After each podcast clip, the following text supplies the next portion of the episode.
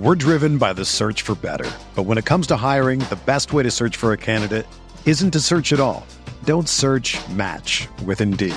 Indeed is your matching and hiring platform with over 350 million global monthly visitors, according to Indeed data, and a matching engine that helps you find quality candidates fast. Ditch the busy work. Use Indeed for scheduling, screening, and messaging so you can connect with candidates faster. Leveraging over 140 million qualifications and preferences every day, Indeed's matching engine is constantly learning from your preferences, so the more you use Indeed, the better it gets. Join more than 3.5 million businesses worldwide that use Indeed to hire great talent fast. And listeners of this show will get a $75 sponsored job credit to get your jobs more visibility at Indeed.com slash BlueWire. Just go to Indeed.com slash BlueWire right now and support our show by saying that you heard about Indeed on this podcast. That's Indeed.com slash BlueWire. Terms and conditions apply. Need to hire? You need Indeed.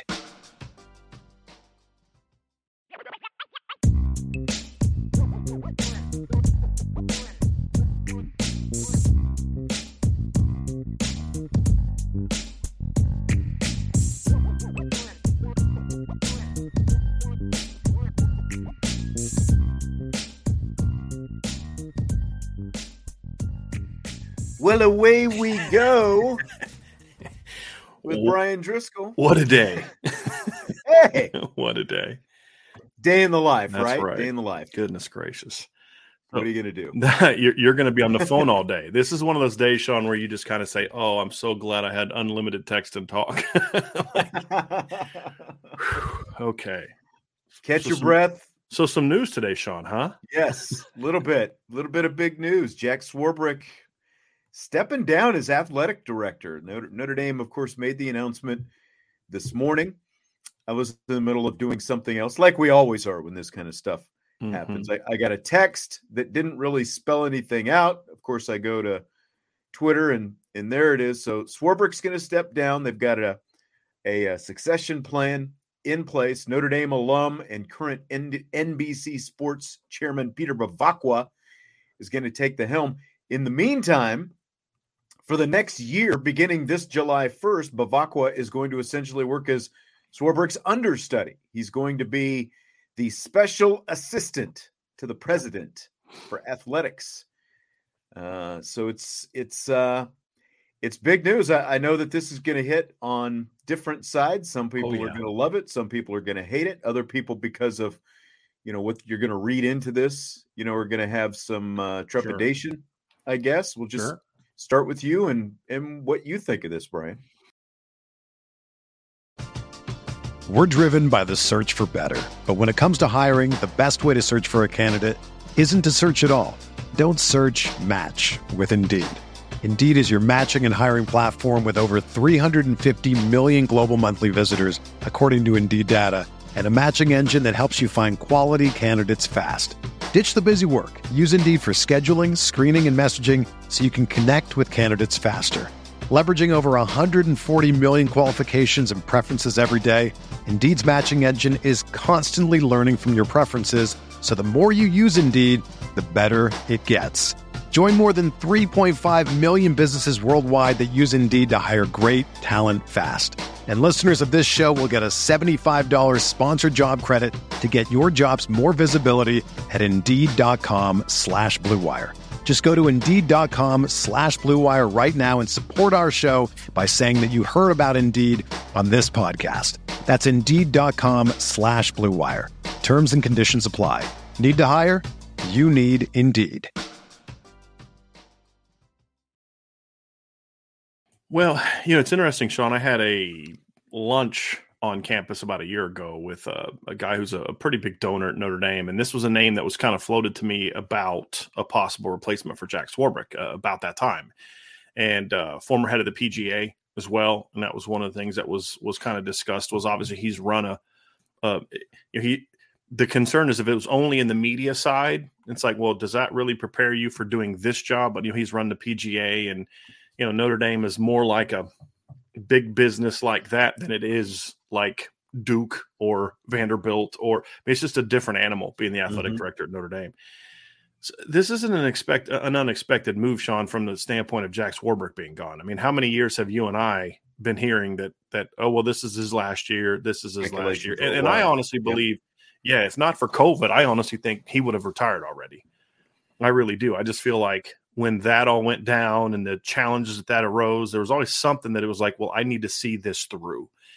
I think the timing of this makes a ton of sense. You, I, my understanding, this is this is not. I'm not telling you facts. I'm just telling you what I've been told by people who would have a better idea than than us. That the the expectation is the TV deal and the apparel deal will likely be done before this transition is finalized.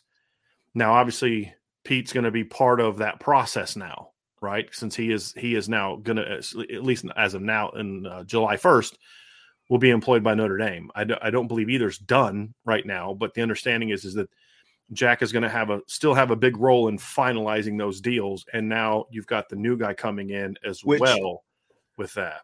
And I think that's important because, like, you look at where Jim Phillips is out there in the ACC, and everybody talks about this bad TV deal that the ACC got.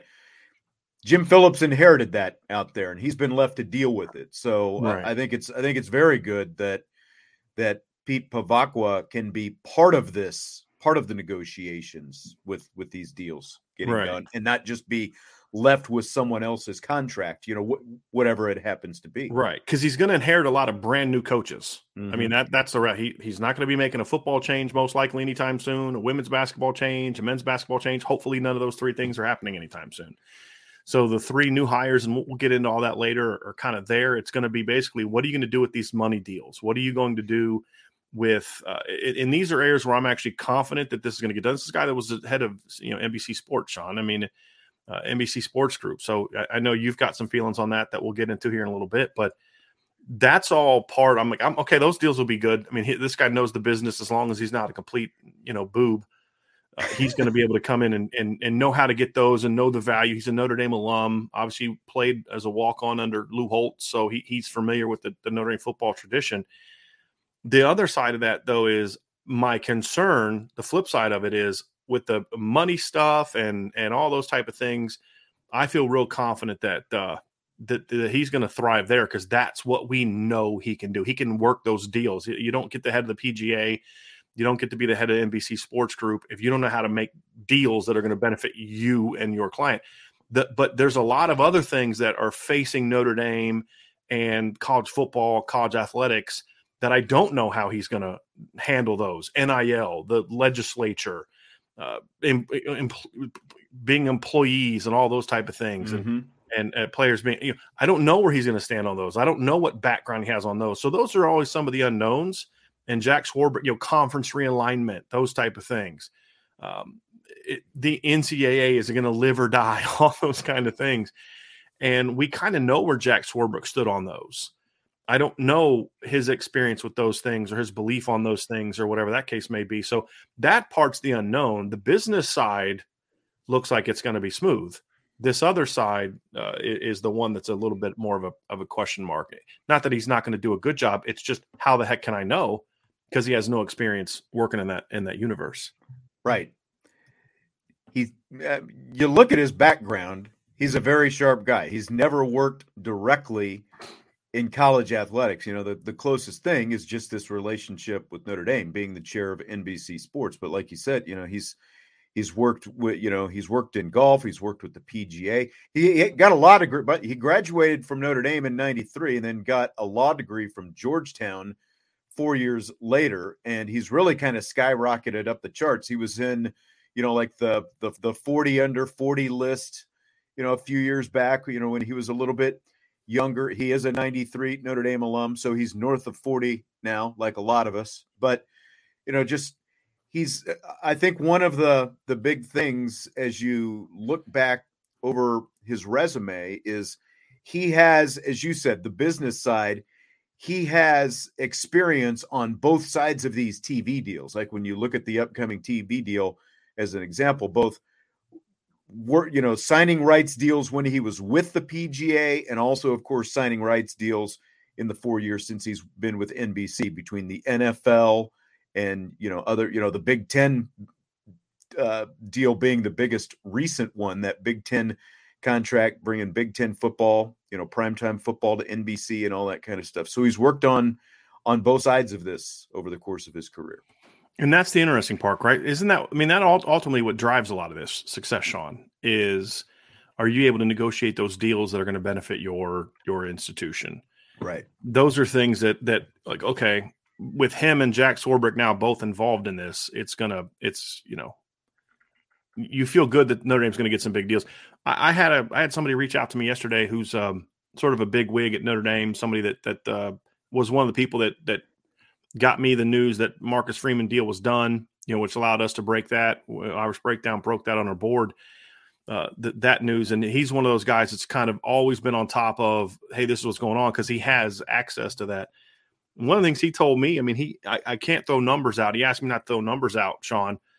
But the thing he told me is is is the the the range that they're now talking about with the TV deal that the negotiations are now centered around. Just looking at the Notre Dame money, you're going to talk about a double to potentially close to tripling what their current TV revenue is. If this is the kind of hire that maybe helps take them over the finish line, you're adding a, a guy that that that knows how to how to get these big deals done. You know, I mean, look, let's be real. If you're if you're part of the PGA, if you're the head of the PGA Tour, if you're part of the NBC Sports Group, you're negotiating much bigger deals than what Notre Dame's going to get. Mm-hmm. You know what I mean? Because you're working with the whole Big Ten conference and you're working with the whole PGA and those type of things. So this is a guy that that has experience doing that. Now you have another, let's just say, heavyweight in this conversation, Sean. You, you now say, okay, those numbers that I was given yesterday, and this doesn't even include the ACC money, and I gave you the range, you know, off off air. Those are going to be some big moves if he's able to kind of help finalize that kind of deal. And that's just the TV deal. We're not even talking about what the apparel deal is going to be because the apparel deal is probably going to I mean, it's going to have to happen before the TV deal because the apparel deal expires before the TV. Right. Actually, it's technically kind of the, the negotiation window has already expired. Yeah. For that, where the TV deal has a little bit more uh, of, of a little bit longer life on it. So that part of it, Sean, it's hard to complain about that. It's it's the other side. Can he does he know how to run an athletic department? You know, what's his hiring and firing process going to be like? What's his what's his relationship going to be like with conference commissioners? What's his relationship going to be like with the college football playoff committee, with all the different, you know, the organizations that Jack Swarbrick's been a, a, a, a mover and shaker in, you know, and and when we talk about uh, the college football playoff expansion, it was a couple ads and and another guy, and then Jack Swarbrick, you know, is is is Pete Bevacqua going to be part of that? Is he going to have carry that same weight? Those are all questions that I think are fair to ask. It's not I don't I won't assume the negative or the wrong. It's just those are the those are going to be the things that are ultimately going to determine the long-term success of this hire. I think the immediate success, Sean, is going to be with these when these deals come out. We're gonna like, hey, I think people are going to be happy with the numbers that that Notre Dame is going to get on those two deals. He's going to be the guy that's taken over in that that sort of that universe. So I think the start is going to be strong the question is going to be can he handle the other side, the non revenue side of running the Notre Dame athletic department, which, let's be honest, Sean, is a completely different animal than any other AD job in, in America. Let, let's yeah. be let's be real about that. You're right. It's it's one thing to crunch numbers and and you know deal in con- you know again he's a lawyer so to be able to deal in contracts and the details of these contracts. But now there's obviously much more interpersonal relationships that come into play when you're talking about all the different coaches that you are you're the boss of. I do find it interesting that just a few weeks ago, and I, I we touched on this briefly on uh, on IB Nation Sports Talk when Marcus Freeman and a bunch of his assistants went to the Kentucky Derby with their wives they were the guest of Pete Bevacqua down there. And he was, you know, NBC obviously televising the Kentucky Derby, but they were his guests down there. So it it sounds like he spent a lot of time with the most important, not to take away any importance from any other coach, but you know, being completely honest, he spent some time with the most important coach at Notre Dame before he became his boss and and with a lot of guys on that staff as well. So I think that that's at least, you know, was was maybe sort of uh, a glimmer of the importance that he saw in that. You know, maybe being able to spend some time with those guys down there at an event like that. But you know, I said earlier, Sean, that one of the things is, is is I was told, like I said, this was a name that was mentioned to me over a year ago. This is not something that just happened within the last three days. Another thing that I was told today is this wasn't even originally going to get released today. It's going to happen somewhat soon, but it started to get released today because there were start people were starting to starting to kind of get out a little bit, and so Notre Dame had to speed up the process a little bit of, of making the announcement. And so uh, that's another aspect of it. But this this has been something that's been in the works for a while. This wasn't decided like a two weeks ago. You know, like I guarantee when he met with Marcus Freeman, this was the direction they were going to go. And um, you know, I, I, think, and you know, again, this is a, a, Notre Dame alum that played football at Notre Dame. I think he was a punter. He was a walk-on mm-hmm. punter. Walk-on punter, yeah. Right. So I mean, so so you you'd, you'd hope, you'd hope that he's someone who's going to come in with an a, an understanding of of what the football team means to the university and the community. You'd I mean, he's know that. I mean, he was here during the Lou Holtz era, and during the during the great period the, of the Lou the, Holtz era, yes, right. the great Lou Holtz, right after the national championship, and up until you know a team that that I think, as you detailed on Twitter, very easily could have won another championship yes. if not playing for Miami, and then of course the '93 team that lost to Florida State that could have won a championship. He was a walk-on punter on that team. So I mean, he's I, I, I don't think that that the importance of independence and things like that, you know, all these different things are going to be lost on a guy like Peter Bevacqua. I wanted to go back real quick to what you were saying about the uh the news starting to get out. I talked to Niele Ivey this morning, and we're actually we recorded an interview. It's going to be on mm-hmm. IB Nation Sports Talk tonight, but we were originally supposed to record it at 11 a.m. We had to push it. I got a text we that we had to push it back a couple of hours. It was because of this announcement. And she woke up this morning, and the other coaches woke up this morning knowing nothing about this announcement coming. They got over there, and this is what they found out. You know, they right. all the all the coaches were summoned summoned to uh to this space when when they were told about what was going on. So you're right. Like it, when you know you you know how it is, especially at a place like that, when news does start to seep out. Really, the only way to control it is to kind of do what you just said. Let's yeah, go ahead and get it, it, out there. Right. Yeah, that's right. None of these, right. none of the coaches knew what was going to happen this morning before this right. announcement was made. My my thought is that I believe that he knew that this decision was going to be happening when oh, he sure. met with the Notre Dame coaches for the Kentucky Derby. Is is where I'm coming. I think he knew that this sure. was going yeah. to be the case. Yeah and he knew this job was eventually going to happen. And I, will be honest, I'm. this is going to sound really petty, Sean, but one of the things that I have been was told over a year ago when his name was brought up that there were some, including like Jack Swarbrick, there were some rumblings that he might want Ron Powlus to be his successor, things like that. This was my first thought: is okay, it's not Ron Powlus. Thank God. I mean, based on based on the boards, I think a lot of people have that same thought. yeah, you're not alone. like okay. I don't know anything about this guy, but it's not Ron Powlus, so that's that's a success. So I mean, look, there's there's no way you can look this higher, and if you're being objective about it, say it's a bad hire. There's no way you can look at this hire and say, oh my gosh, he's going to do great at Notre Dame. We we don't know, right? We don't know. You can just look at the resume and say, you know, how how does his resume compare to that of Jack Swarbrick, for example? You know, what, what did Jack Swarbrick do before he came to Notre Dame? You know, I mean, so he, he was a lawyer. You know, he was involved with what you may not want this to be discussed, but you know, was involved with the the U.S. Uh, women's gymnastics, gymnastics, yeah. and, and things along those lines. And so, um, it's it's not a it's it's he actually comes to this job with a little bit more.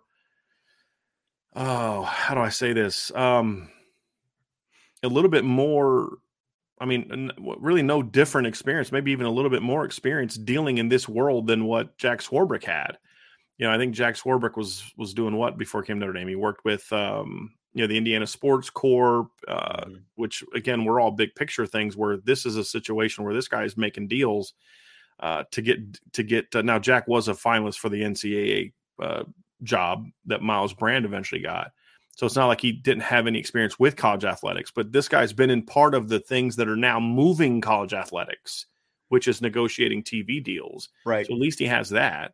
And, And- the and I biggest, think Jack the biggest did- question, like Jack Swarbrick had really the biggest question that we're talking about with Exactly. with right? Exactly. And that's my point. Right. He Right. had no experience running a, uh, department. He had no dis- experience running an athletic department. But again, Mm-hmm. the uh, being an AD at Notre Dame isn't a typical AD job. It's not about setting schedules. That's honestly something that you are kind of putting in somebody else in charge of. You know, where ADs at other schools are doing that. Your big job is you are you are negotiating hundreds of millions of dollars, billions, billion dollar deals. I mean, that that's the stuff that you're doing. You're you're pushing for the fundraising for the Crossroads project and building the new indoor facility and negotiating, you know, conference expansion and the and the college football playoff expansion and and all those big deals and those type of things. You're not the person running some of the day to day. And so what's going to be very important and where I believe in recent years Jack Swarbrick at times has faltered or fallen short is I think some of those hires have not been good enough. Ron Powlus being an example. So a big key for this job, un, even more so than any other AD job that I know of, mm. Sean, is you're going to have to make sure that your associate ADs are very competent people because they're the ones doing a lot of the day-to-day stuff in the athletic department Right. and that's a big part of this job too. We I don't know what kind of hiring experience. I mean, he obviously has hiring experience, but like six track record is the word I'm looking, the phrase I'm looking for here.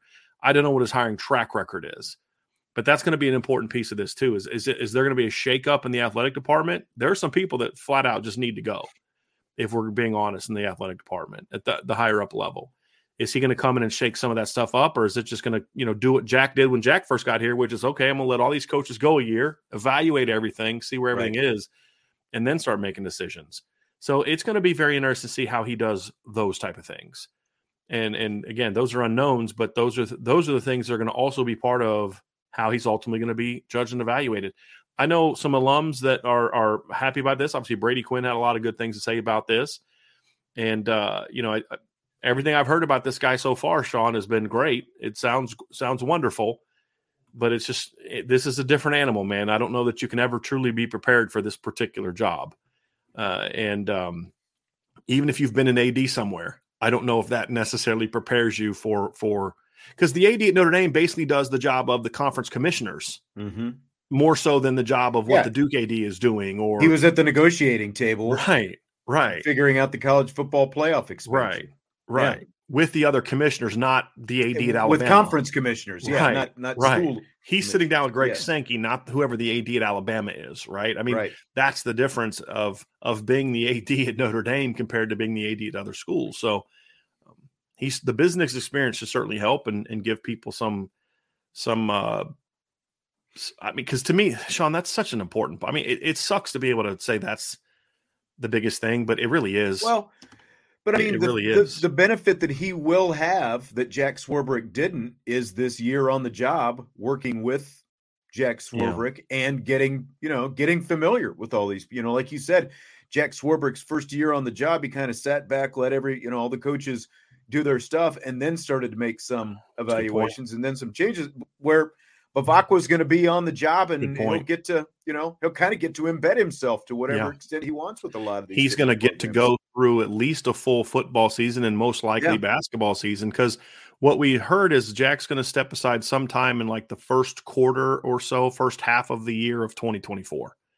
There has been no date given yet of the specific date of departure. So clearly it's going to be one of those things that'll just be, you know, let's see how things are going in this process. And and so uh, you're right. That's a great point, Sean. He will have time to kind of sit back and evaluate, talk to people, get the lay of the land before he has to start making decisions. And he's not. He also the because sometimes you may say, well, like, is this really the right way to go about it? You know, you're going to sit here and be an understudy. I think absolutely when you consider what's at stake right now for Notre Dame over the next six to eight, six to twelve months. When you look at these big deals that are happening with the TV contract, with the apparel deals because honestly if we're if we're if we really want to get to the nitty gritty of this right there's a lot of people saying well this guy's at nbc sports and i know you're going to want to comment on this so i'm going to kind of set you up Okay. this guy's at nbc sports the Big Ten just signed NBC. The Big Ten wants Notre Dame. This is another. They just got in the AAU that is you know key to the Big Ten, as if like Notre Dame needed that. The Big Ten wouldn't accept Notre Dame without that. That's a different story for a different day. And so, is this a move for the for this? If anything, to me, these deals that they're about to sign are going to determine whether or not Notre Dame can remain independent moving forward. I've been told Absolutely. that the goal of the school is is the same. They want to remain independent.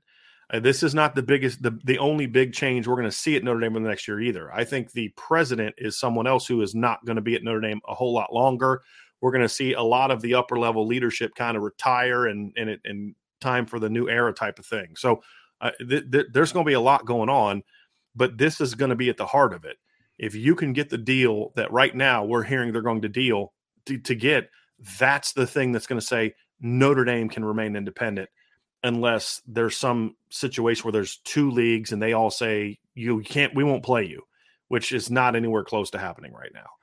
So that's why this is an important uh, time period sean and why i do kind of like the transition period as opposed to just okay i'm retiring this date. This guy's going to take over that day and then we go.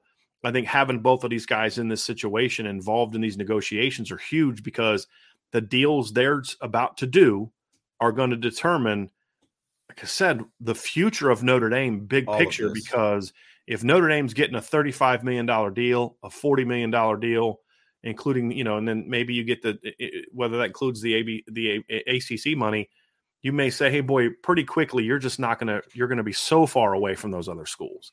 If their number is kind of what you and I are hearing, the the range is right now, the the floor and ceiling ranges right now, that's all of a sudden saying, okay, Notre Dame is going to be just fine without a conference. And so, but it's not the contracts aren't signed yet. It's not a done deal by any stretch. And so I think we're entering a very pivotal period for the future of the University of Notre Dame athletics.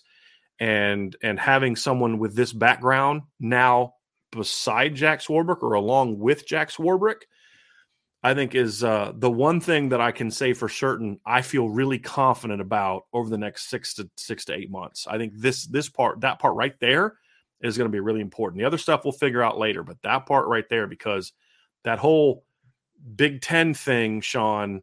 I know you have some strong feel, feelings about about the assumptions and the leaps that people are making about this. Well, yeah, and you know, like a, a lot of other people, when I first saw that wow, they're hiring the NBC Sports chairman. You know, like your what's what's your initial reaction going to be? Oh, well, that automatically means you know they've got a they're TV signing with NBC. To, yeah, they're, they're going to go sign, to the Big Ten. That's the two yeah. leaps that people are making.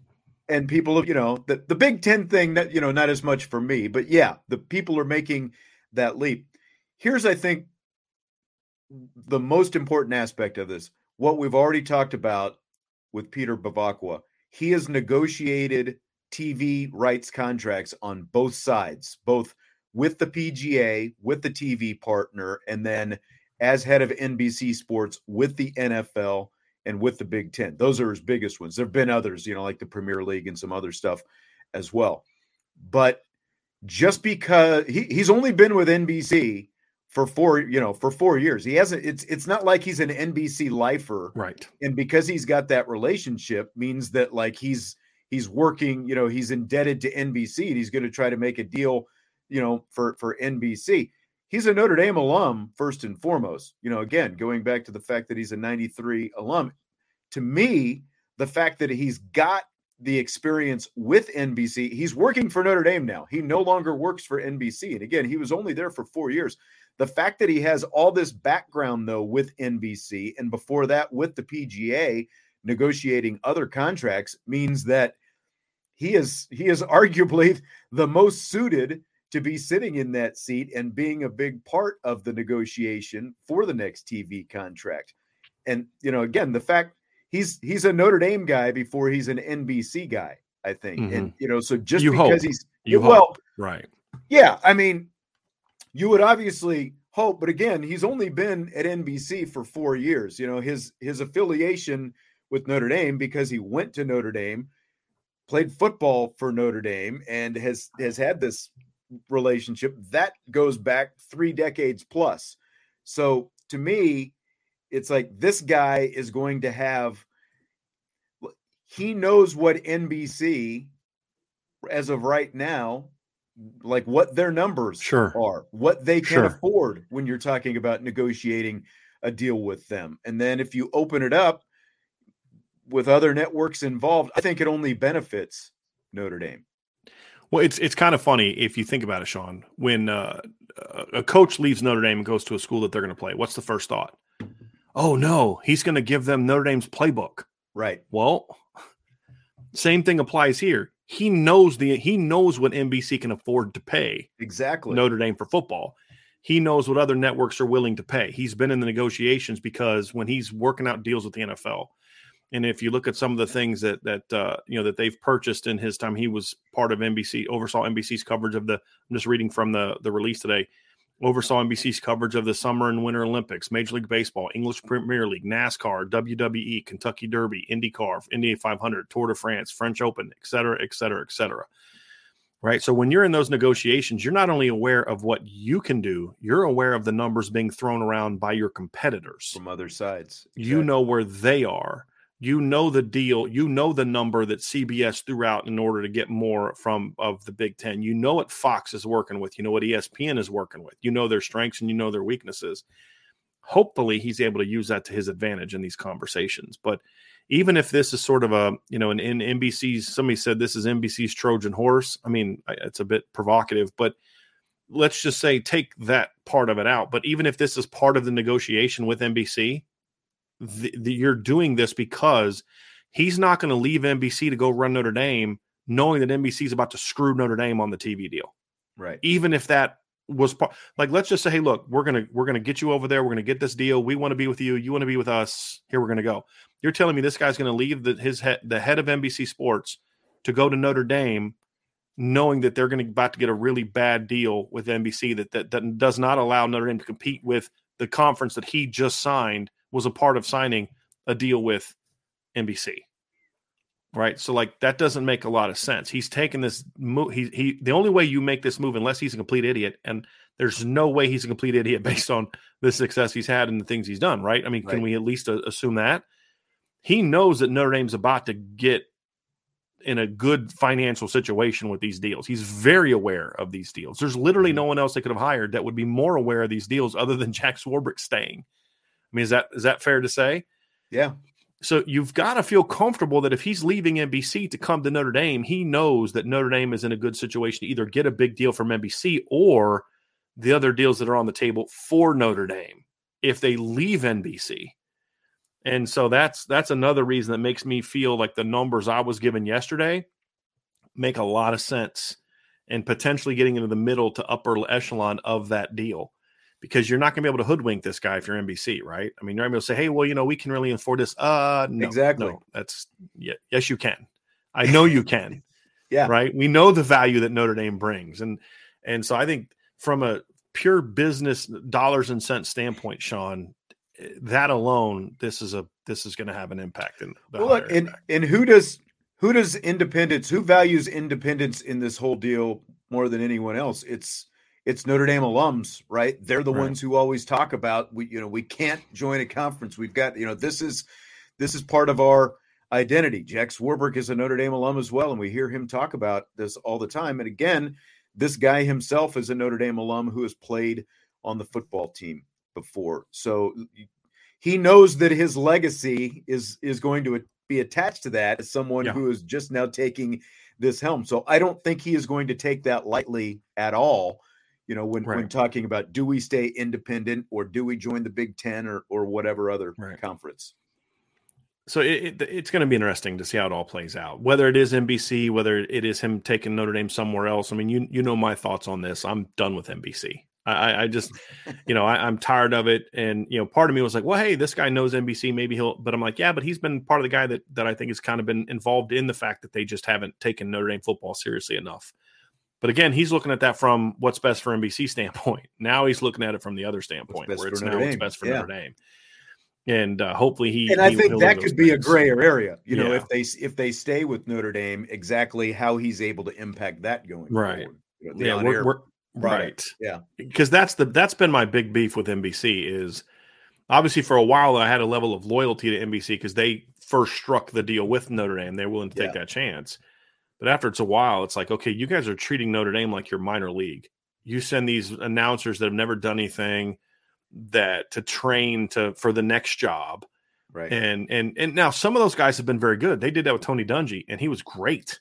I mean, I thought Tony Dungy was him and Mike Tirico as a combination were excellent. yeah, I thought so. but as we always knew Mike Tirico was was eventually going to move up and move on to Sunday Night Football or doing other things. You know what I mean? That was, and and then you knew that Tony Dungy wasn't going to be here at Notre Dame for very long. You knew that wasn't going to be true. Drew Brees, and then you get to have to deal with Jason Garrett, and it's like, okay, yeah, they're not Doug Flutie, but at least they're, you know, but they're still not good enough. And and you know, Jac Collinsworth and Jason Garrett being your your your play by play tandem. It's like, yeah, you wouldn't do that for NFL Oh, well, and you, you wouldn't go through to, throw two guys out there that are just like, well, we've never heard of these guys for an NFL game, right? So why do that with Notre Dame? When this primetime deal starts this season, the the the Big Ten play by play, you know, duo is going to be better than what Notre Dame Yeah. has. Noah Eagle. I know a lot of people probably haven't heard Noah Eagle before. His dad is Ian Eagle. Yes, I know his dad. Right. And he's done he's done like a couple of the he's he's been the LA Clippers TV voice for the last few years, you know, like right out of college.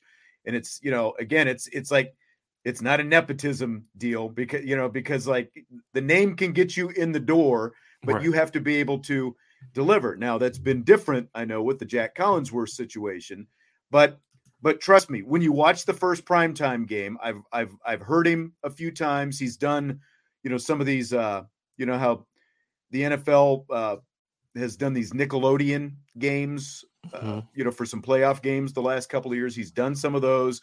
I think he did a game for NFL Network last year. The guy has pipes and he is he is legit. He it- the Big Ten booth is going to be better than what, uh, assuming Notre Dame is going to stay the same as what they had last year. The Big Ten booth and that primetime booth is going to be better than what Notre Yeah. Dame had last year. Who's the color guy for that? I'm trying to you remember know? now off the top of my head. I'll, um, I'll, I'll find it here. It's going to hit you like right in the middle of the show. We're going to be like Yeah, I in know. mid sentence talking about something else, and you're just going to blurt out the guy's name, like, "Oh, it's this." Like, "Oh, okay, great." Oh, it Uh, is. Uh, it's Todd Blackledge. He's coming Okay. Todd ABC. Blackledge does a nice job. Yeah, he Yeah. he's always done a nice job at ABC. Yeah. So it's it's going to be interesting, Sean. Those those aspects of it are, are, are going to be fascinating. Those are ultimately deci- deals that are done that are determined by NBC, but you have to use your leverage as, in the this period to say, hey, look, we- we need insurances that the product is going to be better, and and that's going to be a big part of it because if this guy is worth his grain of salt, he's going to at least somewhat try to get the pulse of the Notre Dame fan base. And and look, I know that fans aren't as important as they used to be. I realize that. I don't like it. But if fans don't like a deal that's going to be lucrative for you, guess what? You're not going to care. You're going to sign the deal, even if all your fans hate it, because that's that's your job. But I think a smart AD, and this is something where I, I don't think Jack Swarbrick had enough thought.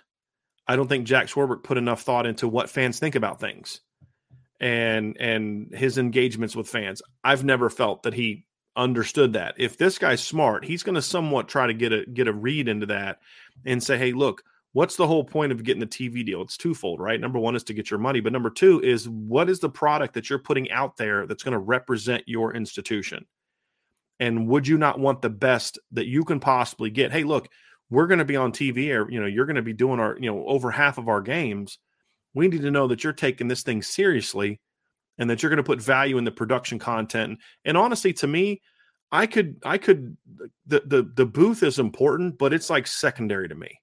It really is because most of the time I don't even listen to the to play by play. But Even when D- Dungy and Mike Tirico are doing it, when I'm watching the game, I'm not. I, I mute them anyway because I'm doing it for analysis sake, and I don't want to be influenced by something Tony Dungy might be saying. I need to be able to look and see it myself, and I may watch it later because I enjoyed listening to Coach Dungy, and he's he's a, a brilliant football mind. But Mhm. I don't listen to that anyway. It's the production quality to me that I've always felt was severely lacking, in my opinion. The the Peacock network doing three spring games in a row and barely getting any better with all of them. Right. You know, it's like you clearly don't take Notre Dame as seriously as you do the NFL. And I get it because the NFL is a much more lucrative deal. But I want to see them. Uh, I want to see them to say, "Hey, look, um, this is this is something you need to start taking us more seriously because if not, we've got these other people that are willing to make these sacrifices and these changes for us." And hopefully, he can kind of swing that a little bit. That that would be fun. And hey, look, here's something else I hope that they do. If, as now as we're we're talking pipe dream, Sean, it's okay for your Notre Dame broadcasts to have a Notre Dame slant. I'm not talking about from the booth. I'm not talking about I don't need the I don't need a homer play-by-play guy or a homer color guy. I don't. But can we please stop having Stanford and Miami and all these other schools have be the guys that are doing doing the work at halftime and pregame? Yeah. Can we please get more Notre Dame guys involved in this process? They don't have to be even the hires, but make them be the guys that your TV people are interviewing. It's okay to you know you're a, it's a Notre Dame deal. You're not just covering college football and Notre Dame happens to be the game. This is a Notre Dame deal. It's right. okay to have Notre Dame people be your who you interview at the very least. So I would hope that that would be something that they would improve as well. I don't I don't have high expectations for that, Sean. But uh, do you get what I'm saying? Like I don't need two homers in the booth doing a TV game. I, I don't I don't I don't think that's a good product no, you, either. You don't have to be a homer, but you know there and I realize a lot of people, if you're not a Notre Dame fan, you turn on the TV expecting a Notre Dame bias, I guess, anyway, even though they've mm-hmm. never put a Notre Dame person in that analyst booth. But you know, I would have no problem doing a three man booth if that's the compromise. If you could get whether it's you know like a Golic or a Jerome Bettis, whoever it happens to be, if you could get a Notre Dame alum in that booth, and then you want to have another analyst in there and just make it a three man booth for some balance I wouldn't mind that. But you know, the question is, are they the best man for the job or the best person right. for the job? And right. I just I don't I don't think we've seen that with with a lot of whether it's analysis or you know obviously what we just had last year with the play by play. Right. And and and if and if the best guy for the job is not a Notre Dame guy for that role, I'm good with that. What what I'm what I'm more referring to is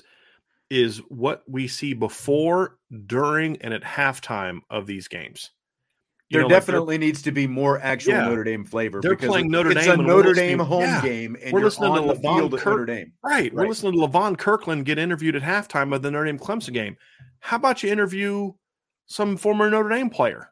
Right. You know what I mean? Like, why are we talking to? We're always interviewing someone from the other team. This whole fairness thing. I don't want fairness. It's a Notre Dame broadcast. You're going to ultimately yeah. be successful because you are getting the higher majority of Notre Dame fans to tune in more and more frequently. And and honestly, if they were really smart, they would understand that the more Notre Dame slant you get, the more you're actually going to get teams that hate Notre Dame to listen. Because what do people want to see nowadays? I don't like it, but people want to be mad. People want to be enraged. They want to, you know, true. why do you why did people watch Skip Bayless and Shannon Sharpe yell at each other for a half an hour? It's not for the riveting analysis of sports.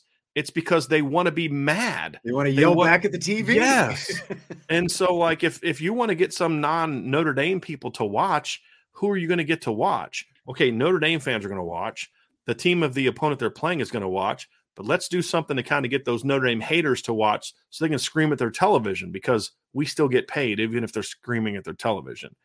And so I would actually lean into it a little bit more uh, but I just don't see that happening because I don't think they're smart enough to to realize that. Yeah, I, I think you're exactly right. You know, uh, just just the fact that you're paying all this money to do Notre Dame home games and you veer away from you know really embracing Notre right. Dame as an on-air product. But again, maybe maybe that changes if there's some right. influence and some give and take with because with let's let's be real about this, right, Sean? If Brady Quinn or Mike Golic Jr. two names that are thrown in there are doing color for Notre Dame, if Ryan Harris is well, Ryan Harris might be a little bit different because Ryan's very outwardly pro Notre Dame, but that's also say, he's doing, he's doing radio. Yeah, but if it was Brady Quinn or, or, or Mike Golic, they're not they don't they're not going to be like cute home, homers for Notre Dame. And I'd be willing to bet you that if Ryan Harris was in the booth for NBC, his how he would discuss would be would change a little bit as well because there's a difference between rate as you know sean there's a difference between the way you're doing radio and where you're doing TV. Because on radio, people see nothing. Right. You have to tell the entire story. On TV, there are certain things that people need to see. They see. I don't need to. I don't need to explain every. You know, hey, Notre Dame comes out, they break, they're going trips to the to the field, and you know, no, now there's a. Mo- you don't need to do as much of that when you're doing when you're doing play by play because I can see that. Thank you very much.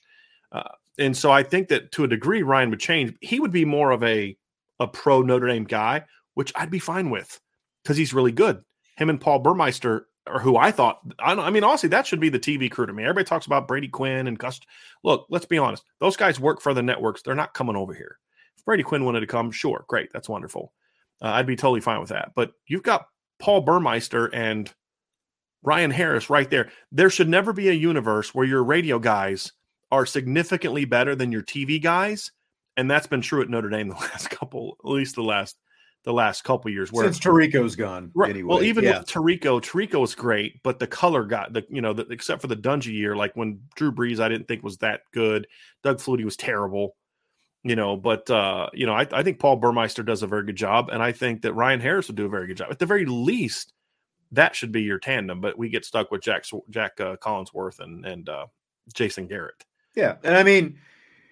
You, essentially what Ryan Harris does right now on the radio. I agree. You know, you are doing. You know, they, he works for the Notre Dame radio network, right? Though. And and guys in his place, you know, like Dan Dierdorf left ABC and he went to work for the Michigan radio network. Those kind of guys can essentially play that up. They can play yeah. up their fandom and their affiliation with those teams. I mean, that's but essentially the, the way Ryan Harris is right now is exactly why probably NBC has never brought in a Notre sure. Dame alum and put in that booth sure. because that's what you now at the same time you can coach that up. You know, you just right. tell them, you know, you can't, there are certain things that you can't do. I completely agree with you on the Burmeister front, you know, in terms of you know the, the play-by-play quality because the guy does TV, he did TV play-by-play before he became the Notre Dame radio network play-by-play guy. He's done I, a couple Notre Dame games when yeah. Tirico uh, and yeah, some, in.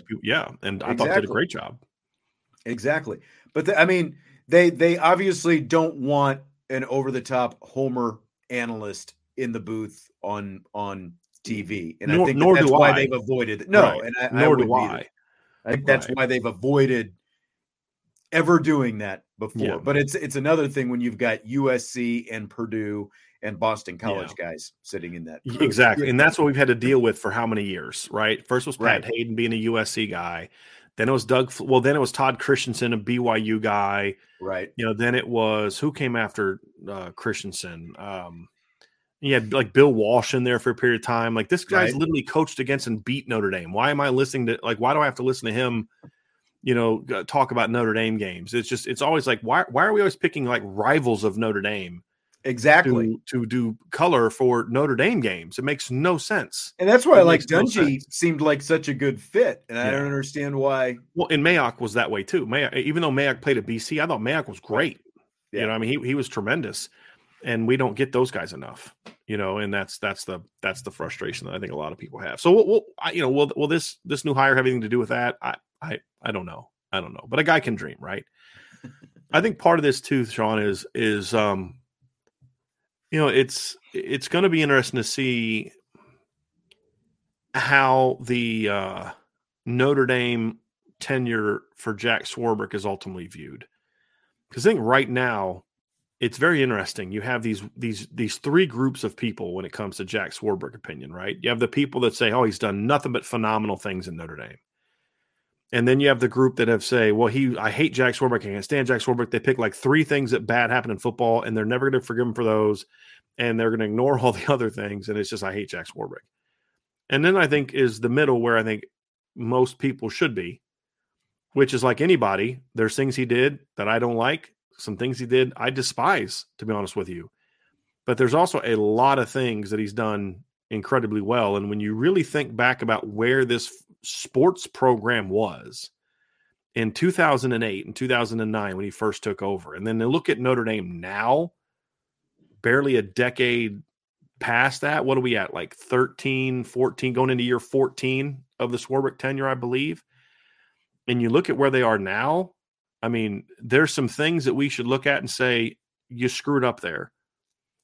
But you're going to have to look back, in my opinion, on the Jack Swarbrick era and say, but man, he took the he took Notre Dame athletics a very long way in a little over a decade, and um, we're all excited about what this football team is going to be. And uh, you know, some of it has to do with Jack Swarbrick, a lot of it has to do with the coaches and the teams and all that. But I mean, you, you, he's he's done a lot of good, Sean, and I have a feeling that the further away we get from him, the the more favorable people favorable favorable view people will have assuming that the three big hires he made out the door pan out. And that's Marcus Freeman, Niele Ivey, and Micah Shrewsbury.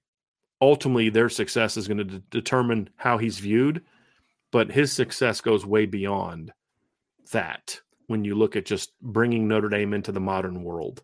And because people are complaining about about you know you had Tim Prister on, and there's a lot of people complaining about what Brian Polian said, and I don't give a crap what Brian Polian said because he was part of the excuse making tandem at Notre Dame where they would always blame something else. Oh, you can't recruit big time players until Marcus Freeman showed up. You know what I mean? Like, uh, oh, you can't recruit elite offensive players until Marcus Freeman showed up, right? Uh-huh. I mean, it's just the excuse making bull crap. Hey, we we uh we uh lost to Northwestern and decided to go for two and you know in the second half when we're up 11 uh because we don't have a chef. You know what I mean? Like I can't stand that crap, right? I get tired of that crap. You know but but my whole thing is if you're complaining about that now go back and look at where it was when charlie weis's tenure ended ended. Exactly. And look at what the facilities were like then when their indoor facility was the loftus and that was actually until somewhat recently that was their indoor facility. Not that long was ago, the yeah. loftus and you look at where they are now he's also done a lot of really good things during his tenure at notre dame that that i think if the hires he makes are successful then people will start to look at those things more favorably as well. That's my opinion. If they're not successful, then people are just going to focus on the things he did that that they didn't like, and there's there's plenty of that as well. And when you're going to be the AD, it's like being president, right? You're going to do things that are just some people are going to love and some people are going to hate. It's just it's just the reality of it. But eh, that that's going to be interesting. But it's ultimately going to be defined, in my opinion, Sean, by how well those three hires do for Notre Dame. Yeah, exactly. I mean, that's and they're they're all relative. You know, like Niele Ivey came first, and then Marcus Freeman, obviously not long after, and we just saw it Shrewsbury. So there's a lot that has to play out. Ivey's off to a good start with a couple of Sweet 16s in the last couple of years, but like you look at that that tenure, 15 years Swarbrick had at Notre Dame. Moose Krause is the only other athletic director with a longer tenure at Notre Dame. He was he was the AD from 1949 to 1981, remarkably. And Swarbrick's got the next longest tenure. And I just saw something this I can't remember what the exact number of national championships are, but the national championships won by Notre Dame in that 15 years, no one else has. You know, no other athletic director has at, at any school across the country you know, the the only downside, I guess, if you want to put an asterisk or whatever, is none of them were in football. You know, so right. when you're talking Notre Dame, and that's ultimately like yeah. There's someone in the thing saying now talking about how he hamstrung Marcus Freeman, and I'll never forgive him for that. And it's like, but that's just how some people are, right? They're going to take that couple things that they perceive to be as this negative thing and look at the football team never won because they don't care that the lacrosse team won a national championship. They don't care that exactly basketball won a national championship or it's nice the men's but, basketball team that yeah. went to two elite eights or anything like that. They don't care about that. Oh, you got brand new facilities in basketball, whatever the case may be. It's hey, he didn't win a championship football, and he did this one thing that I didn't like. I hated what he how he did how he how the whole thing with Tommy Rees and not that I had a problem because my whole point with that whole thing with Tommy Rees was I'm pretty I'm pretty confident, like incredibly confident that if Marcus Freeman would have been allowed to make whatever hires he wanted to, that he would have hired kept Tommy Rees on as offensive coordinator. I'm, I'm very confident in that. But the way that it was done created an environment in which you almost created tension where none needed to exist. Mm-hmm. And there just were things like that. You know, the Andy Ludwig situation. And this has been my whole issue with Notre Dame going back to before Jack Swarbrick, but it's been one of the issues of Jack Swarbrick as well is there's the unforced errors that that just didn't need to happen. Right. And, and I think part of the reason that happened goes back to what I said earlier is he didn't always surround himself with the best people when it came to running the day to days of football. and in athletics. A mistake like that never would have happened in negotiations of for the, a new TV deal or an apparel deal or you know some deal with the you know college football playoff expansion because he he would have handled that himself and he would have surrounded himself with more competent people.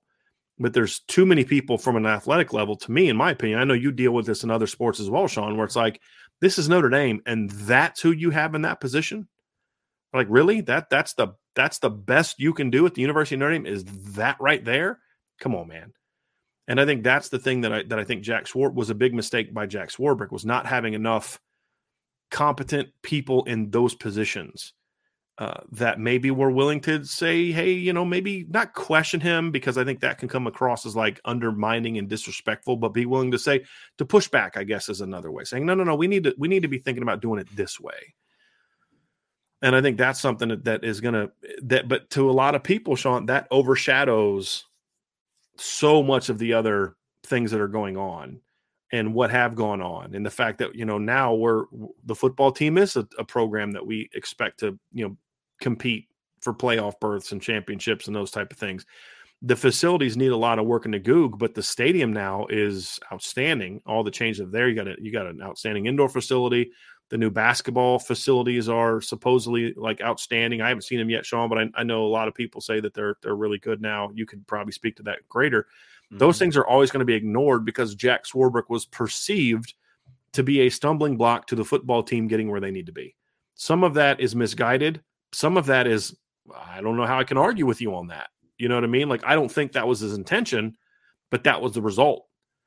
And, uh, you know, I think those are things, you know, you know some people are going to say, hey, you know, great job being smart and keeping Kelly because look what Kelly did afterwards. And other people are going to say, you should have fired him in 2016 and then gone out and hired so and so. And those are just ultimately going to be things that people are going to debate until Notre Dame wins again. And if Notre Dame wins with Marcus Freeman, then you're going to have to look back and say Jack Swarbrick played a role in that because it will be partly due to the the new, him hiring Marcus Freeman. Yeah. And then of course these yeah. new deals and such that he's going to do because look, Notre Dame should never be using money as an excuse for anything.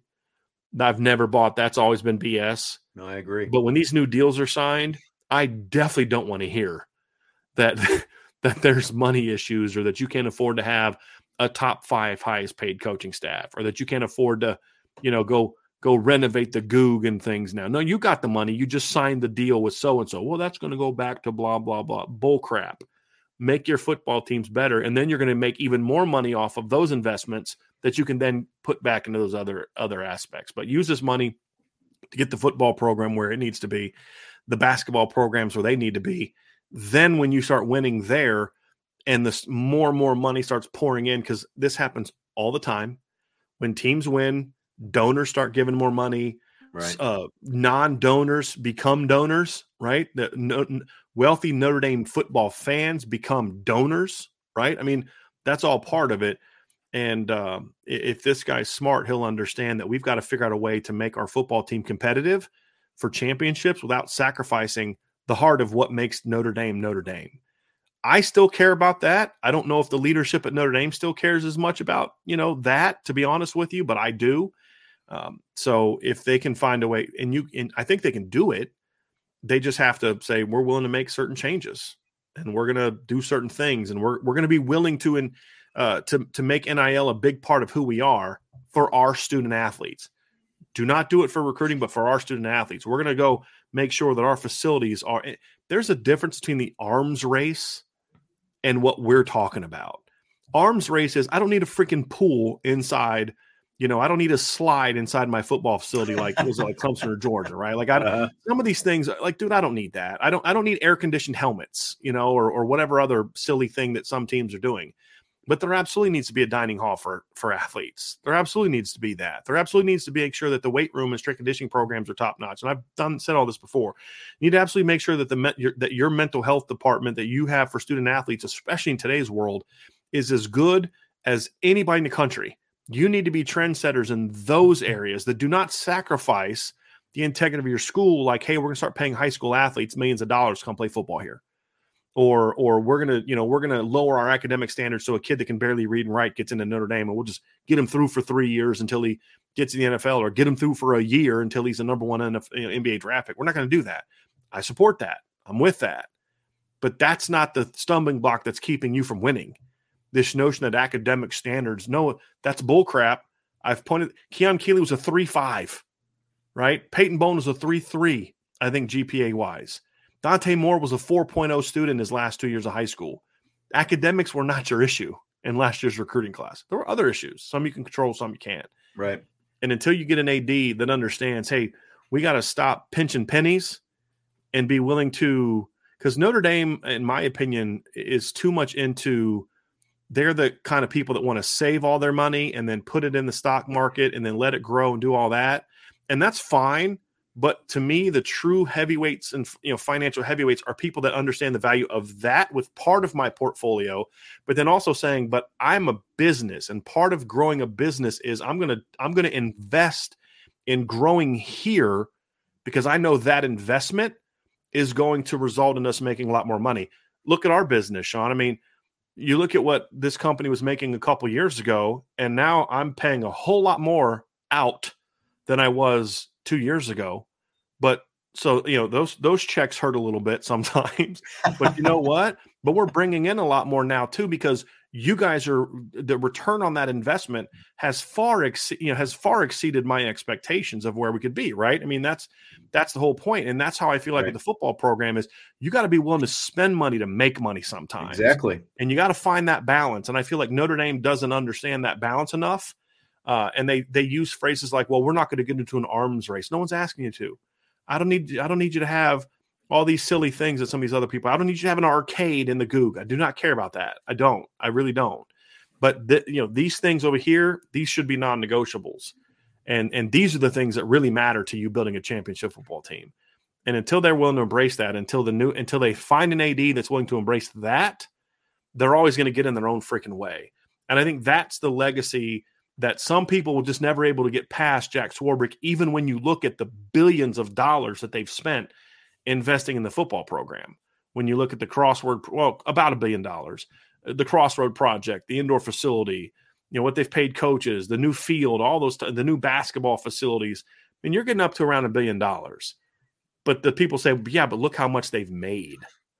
Those sports have made as well, and I, and that's where that's where you kind of get into something like, yeah, okay, well, we're going to see if this new guy gets it and that we don't know.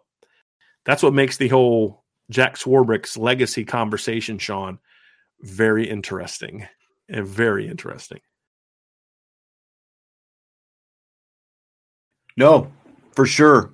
And, you know, again, I think a lot of it, a majority, a majority of it is going to be tied to the success of these three head coaches that you talked about you know, from right off the top that he hired Marcus Freeman, Niele Ivey, uh, Micah Shrewsberry. That's that's going to go a long way toward how we feel about it. I mean, when you look over the course of these 15 years, I mean, there were definitely a lot of good things that he has done. You know, like you've talked about, and I agree with everything that you're talking about there needs to be more reinvestment in yeah. in what you're bringing in. It, it can't just be, you know, okay, we're going to push this to the bank because the more you continue to invest, especially where we are right now, you're right.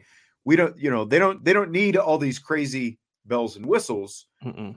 but they need, you know, the minimum stuff like a like a dining hall, you right. know, that, for for the team. That should be something no one is disagreeing about right now, Sean. Right, that's a bare minimum, I think. Right the, the let me ask you this, Sean. Will his legacy be complete if the basketball, let's say N- Niele Ivey wins a championship or two, just for argument's sake, Micah Shrewsberry takes him back to the Final Four, even wins a national championship. Will that be enough if Notre Dame doesn't win a football championship? I mean, I feel like it was that still won't really be enough if they don't win a football championship. I really feel like they have to win a football championship for for your legacy to truly to be complete as an AD at Notre Dame. That's just my my opinion. I agree because it's it's all about football. You know, again, there there are people who care about these other sports. We all, you know, to to some degree care about sure. these other sports, but bigger picture people donate that money by and large because of how they feel about Notre Dame football right. and the connection to Notre Dame football. That's right. and and we're what at 35 years now and counting since Notre Dame football last won a national championship. Right. And that's it's it's it'll be great if both basketballs win another national championship, but it's it's still going to be about what happens with the football team right. at the end of the day. Yeah, it's gonna it's gonna be interesting, Sean. I'm I'm I'm looking forward to seeing kind of how this goes. I, I think sometimes the unknown can be fun. You know, it, it, can be entertaining. It's like, okay, well, we don't know what's going to happen, but at least like with Jack Swarbrick, you're you're like, man, I hope he does this, but you're like, but after 15 years, it's, I mean, it's let's be honest, he's yeah, he's not changing, right? I mean, you just he's not changing, and uh, you know now there's that fresh blood that you can kind of maybe there's that that time for optimism now. But I, you know, I I do think that that when you ultimately look back at Jack Swarbrick's tenure, there was a lot more good than there was bad during the tenure, and um, you know he had to see them through some some issues, and there were certain things he did to see them through those things that I had a problem with. I, I still dislike how they kind of just I feel like they surrendered with that academic scan quote unquote scandal, where I felt like why'd you surrender? You did what you're you did the right thing. You found yeah. out this was happening. You dealt with it you know, and then you just you just kind of surrendered with the vacating of the losses and things like that. They're just whereas you watch the the North Carolina people, they're literally running fake classes for athletes. Oh yeah, and they basically punked the NCAA to the point where saying, okay, do something about it. Oh, yeah. you want to do that? We're going to sue, and the NCAA back down. They're cowards. But Notre Dame just kind of rolls over whenever the NCAA kind of slaps them on the wrist for something they shouldn't be slapped on the wrist for. They they should that the whole academic thing. They should have been praised for how they handled that. Hey, a few kids cheated some girl who wasn't you know an employee she was a tutor and did something like what like this training staff or something like that right? Mm-hmm. they they were cheating. We found out. They were all suspended. We did that. We said hey this isn't who we are. We self-reported. We did it the right way and the ncaa smacks notre dame in the face for it right? And then notre dame you know kind of fought it to a degree and then eventually just rolled over. North carolina is running fake classes for athletes and nothing really ever happened. Right. Because North Carolina said, we know ultimately you can't do a dang thing, and we're going to show it because we're going to punk you all the way until you just give up and hope that everybody forgets about it, which now they have. Right. How many how many wins did North Carolina vacate for the fact that they had basketball players, I think on a championship team, taking fake, not real classes, which to me is way worse than some girl writing a paper for me. Right. You know, so um, those are some of those things are things that I get a little frustrated by, but it doesn't it doesn't ignore the fact that when I go to Notre Dame Stadium and I think about what it looked like my first year covering the team in 2010, and I think about what it's like now, facilities wise, it's great. But you know what's not as good? They showed a lot more respect to the people that covered the program back then when I covered the team than they do now. So eh, those are other things that I look at and say, you know, you're you've created an unnecessarily adversarial relationship with people that just you didn't need to do. Fans, you know, media, and you wonder how the new what the new AD's approach is going to be to those type of things. I hope it's a little bit different.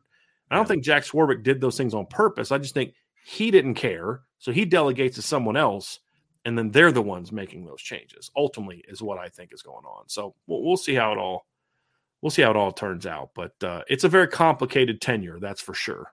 I think so. In my opinion. What do you What do you think are a couple of the biggest feathers in his cap out of this well, I just, thing? I mean, really, Sean. Uh, I don't think he gets enough credit for what he did to fend off the first attempt at mega conferences because Notre Dame is in such. You remember this is about 2010 and 11 and it was when Texas was talking about going to the Pac-12, and there was going to be these big super conferences. And right, remember the Pac-12 was kind of big time back then. Yeah, and uh, you know, and and and he had a big role in sort of, hey Texas, you stay where you are, you do this, you do that, don't do this. You know, he was a played a he was a heavy mover and shaker in lim- eliminating the first attempt at super super conferences. We like say, well, hey, they're going to have that anyway. But Notre Dame is in such a better place to wield power now in that universe than they were then. I mean, they were a dumpster fire of a program when that was going on back then, if you remember, Sean. I mean, they Mhm. were just coming out of the Weis era. Kelly hadn't done anything yet. And so, you know, now Notre Dame is is, is got a seat at the table for college football playoff expansion. You know, where it's like, hey, this is going to happen. Let's make sure that we do this in a way that's going to help us. And so I think that's that's a big one to me. And then the other one for me is just walk around campus for five minutes near the athletic facilities and then just close your eyes and remember what it was like 15 years ago. Absolutely. And I think that's a big part of it as well. campus looks like if you, if you haven't been to campus since Jack Swarbrick took over 15 years ago, Oh. I mean it's it's a completely different looking campus and, and the facilities are Mhm. are a huge huge part of it. Yeah. And I mean, you know, like you talk about fending off the super conferences and I and I know that there's not a lot of people who like this ACC agreement, but you know, it's it really you know, it did this agreement with the ACC. It is it has helped Notre Dame maintain its independence, and uh, you know, college football especially is already at a completely different place than when they joined Yeah. the ACC. What's what's that been? How many years has it been now? It's like 13, right? Is when it was announced. at this point. Yeah, Yeah, 13 was yeah.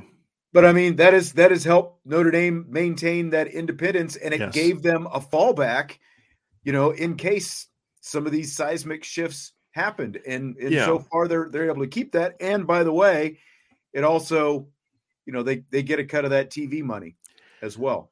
I've never understood the pushback to the ACC deal. I actually think that was a great deal. The Mhm. Big East was dying. I have no desire to go to the Big Ten. I guess that's part of it too. Is if you're always someone who deep down secretly wants Notre Dame to be in the Big Ten, then you're not like them going to the ACC. What other conference would it have made sense for Notre Dame to leave for at the time? Not the Big Ten. I don't think. Right. You have so much more in common as an institution with schools in the ACC than you do with the Big Ten, other than geography.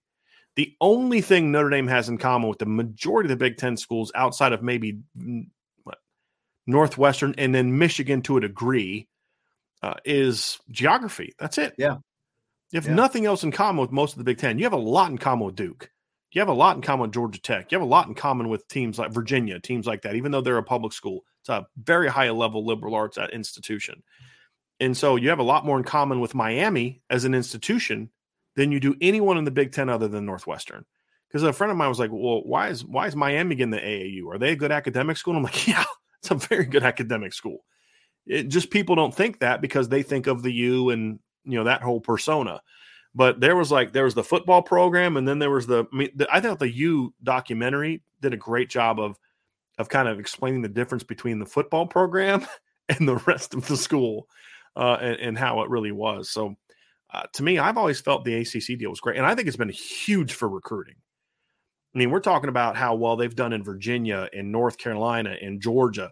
That a lot of that has a has to do with the fact that these kids have grown up. If you think about it now, Sean, kids that are going into their senior year, kids that are going into uh, the 2024 recruits, right? You're talking about kids that were seven, six, seven, eight years old when Notre Dame joined the ACC.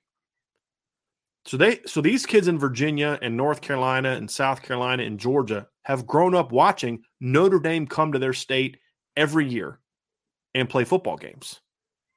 That you grow up in that, and all of a sudden Notre Dame becomes more of a yeah, I know Notre Dame. I've seen them play. They play so and so, and there's it, it opens up that part of the country, which Jack Swarbrick I think was a, a, a wise to notice this. That was a because if you're if you're smart and you want to follow recruiting, you've got to know population shifts. Mm-hmm. You can't say, well, yeah, Lou Holtz recruited this player out of Michigan and that player out of Pennsylvania and this, and they should recruit those areas more.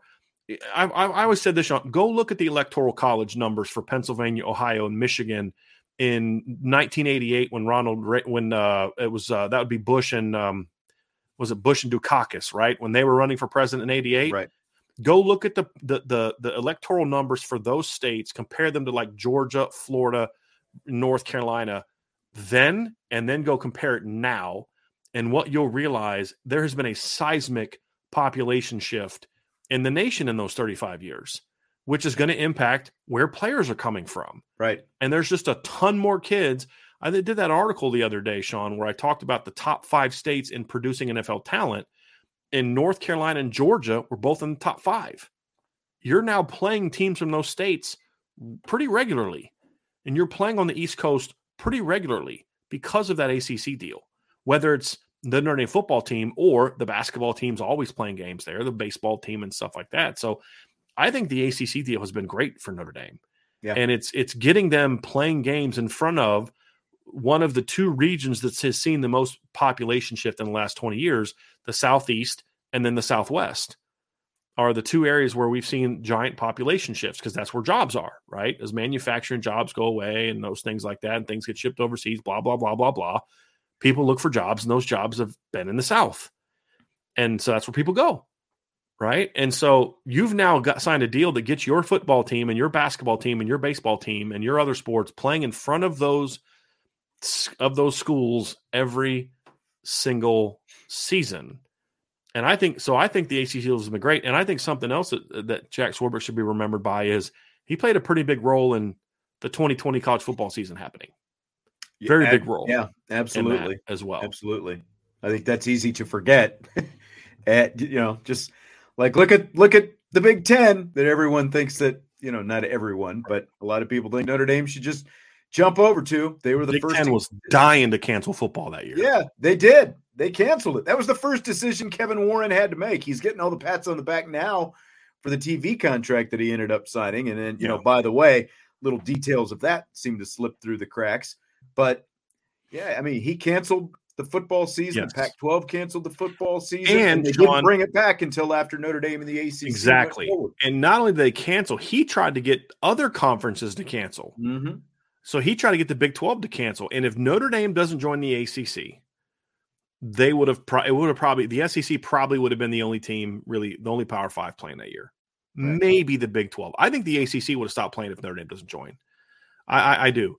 And so you talk about the Big Ten playing. There's two. There's two people responsible, in my opinion, for the Big Ten playing football in 2020. It's Jack Swarbrick and Jim Harbaugh. That's it. Because Harbaugh and his team were about the only team that I can remember that made a lot of noise, a lot of noise about this isn't right. We should we want to play, we need to play. And their president at the time was was one of those guys along with Kevin Warren just dying to get the football season canceled. And he's since been fired and in in shame and, and those type of things. And he was not a good guy either. But those are the two guys to me that if it's not for those two guys and the moves they did in completely different ways, I don't think I don't know that the Big Ten plays in 2020 because if Notre Dame doesn't play, the Big Ten doesn't play. Yeah, and and that was a playoff year for Notre Dame. It was a big year for Notre Dame. Yep. So there's been a lot of good that's come out of the Jack Swarbrick tenure, and that's what makes the unnecessary stub subbing of your toe uh, important. Like people talk about, well, Brian Kelly did a great job turning the program around after 2016. No, he didn't. Jack Swarbrick did.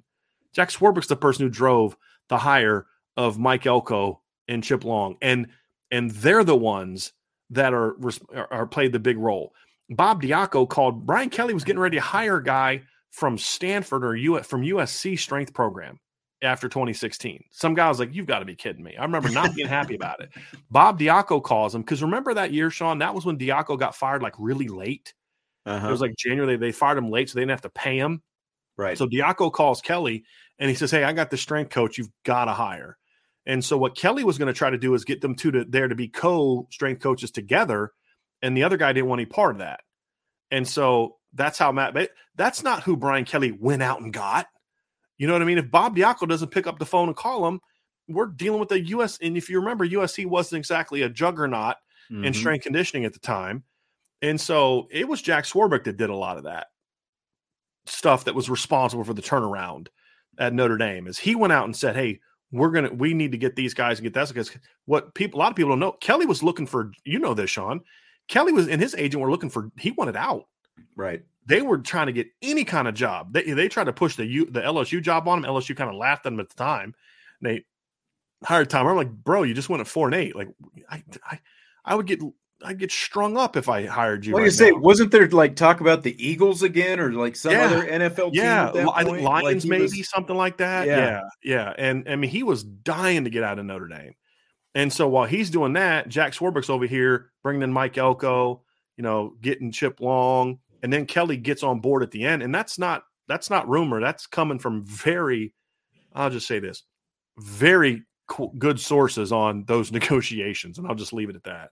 Hmm. But um, you know, he he's done a lot of good things, a lot of good things. It's just the the stub stubbing of the toe unnecessarily things that kind of frustrate you because you can see when Jack cares about something, he gets it done. Yeah. And so it's like they could have had this other things that we're talking about. They could have had this stuff done years ago if it was a priority to him.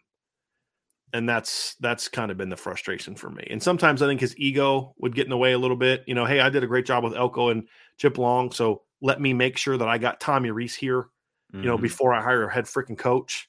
Right. You know, and just some things like that that you just look at and say, man, you let it be known that you're willing to pay Tommy Rees whatever Alabama would pay him, but you can't buy you can't pay the freaking buyout for Utah, you know, to get Andy Ludwig. You know, so all that kind of stuff is like that's the stuff that people focus on a lot more. And I think I understand it. I just wish more people could say, hey, take a step back, look at this holistically, and say, yeah, I didn't like that, that, that. But man, he's done a lot of good things at Notre Dame as well right. and took over a time when Notre Dame. I mean, you remember how bad Notre Dame's football field looked like at the end of seasons? Oh yeah, last three four years before the turf came in. Mm-hmm. It was like, guys, this is ridiculous. Absolutely, you know, pushed back against a lot of the the old heads that didn't want the scoreboard. You know, and just I mean, there's just been so many good things he's done for Notre Dame and college football that I just have a hard time looking at his tenure and saying it's anything less than a a really good tenure. It's you're never gonna. I can't say great because ultimately your success is defined by what, Sean? Did you win a championships? Yep. And he didn't at, in football. They've won a lot in other sports, women's basketball, you know, lacrosse, fencing's won 112 championships. you know, but it's football. But um, it just that tends to overshadow a lot of the other good things that I think he's done in his tenure. Yeah. He's just done a couple things I think, Sean, that some people just view as like unforgivable sins and I think that's kind of odd uh, for people that uh, root for a, a Catholic institution. I just find that a little very true, Catholic, but I just find that a little bit strange. It's yeah. an unforgivable sin. Uh, really, really? okay, sure. Go to confession. I need to step out for just a minute. I'll be right back. Okay. Yeah. All right. So that's going to kind. Of, that's going to kind of wrap up, I think, this part of the conversation here. Um, it, look, we, we don't know a lot about Pete, Pete in regard to specifically what he's going to do, but we're going to learn over the next seven or eight months, and we'll, we'll continue to, to try to talk to people and get as many as many good sources and intel as we can on uh, on what he's going to bring to the table and uh, the changes he's going to make or not, and go from there. So we're we're going to move on to the mailbag next. We don't have a ton of questions just yet. But if you guys want to get your questions in, start dropping them in now, and we're going to di- jump over to the mailbag in a second. But before we go to the mailbag, folks, do us a favor.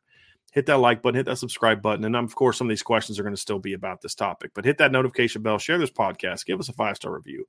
Check out our merch store down there. And hey, listen, if you sign up for the message boards at boards.irishbreakdown.com, if you haven't done so, come on, guys. You got to sign up it's uh it's definitely worth it. But you also get a discount to the merch store. So if you want to buy some merch and you're not on the message board, sign up for the message board, and uh, and we'll go from there. And um and uh, we'll get you an e- I'll get you an email. You'll get your your uh, your discount code in there and all that kind of stuff. So definitely take advantage of that.